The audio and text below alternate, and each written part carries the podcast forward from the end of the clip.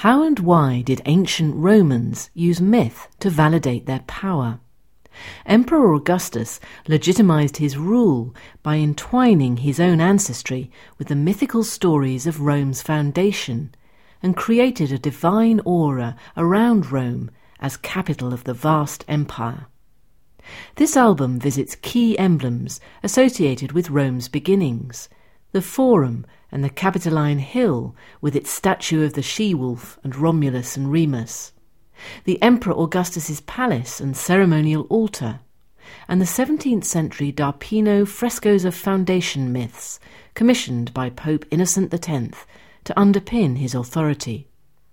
By monumentalizing and glorifying their real and legendary past, Romans painted their own history, and this continues to encapsulate Roman identity today. This material forms part of the Open University course A330 Myth in the Greek and Roman Worlds. From the Open University. For more information, go to www.open.ac.uk forward slash use.